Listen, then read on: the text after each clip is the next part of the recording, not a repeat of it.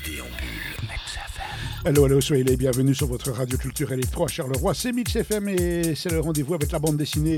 Aujourd'hui, la collection Vinifera des éditions Glénat s'étoffe à une vitesse de croisière assez soutenue. Torbéran et Luc Brahi y signent le vin rouge sang. Ils nous racontent une lutte sociale intergénérationnelle impliquant les producteurs du vin de la région de Languedoc. Nous sommes dans les années 70. Lors d'une manifestation, la tension monte dangereusement et les CRS font face à des activistes armés. Bientôt, euh, des coups de feu sont tirés et c'est une fusillade qui se déclenche. Le bilan est dramatique.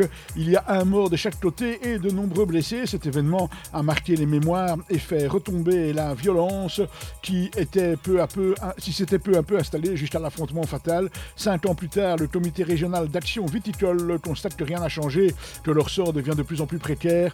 Ils décident alors de reprendre leurs opérations musclées. Leurs conditions de vie souffrent euh, en réalité d'une concurrence déloyale depuis l'ouverture du marché européen. Des vins italiens et espagnols frelatés sont vendus à des prix nettement plus avantageux. Les vignerons français savent que ce vin n'est pas normal et veulent le prouver. Ils prennent donc d'assaut un navire italien et découvrent à son bord les preuves recherchées, ceci en présence de la presse.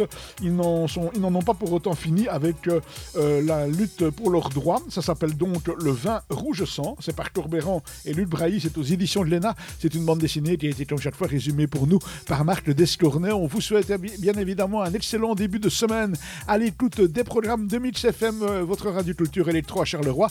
Et on se retrouve demain avec une autre bande dessinée.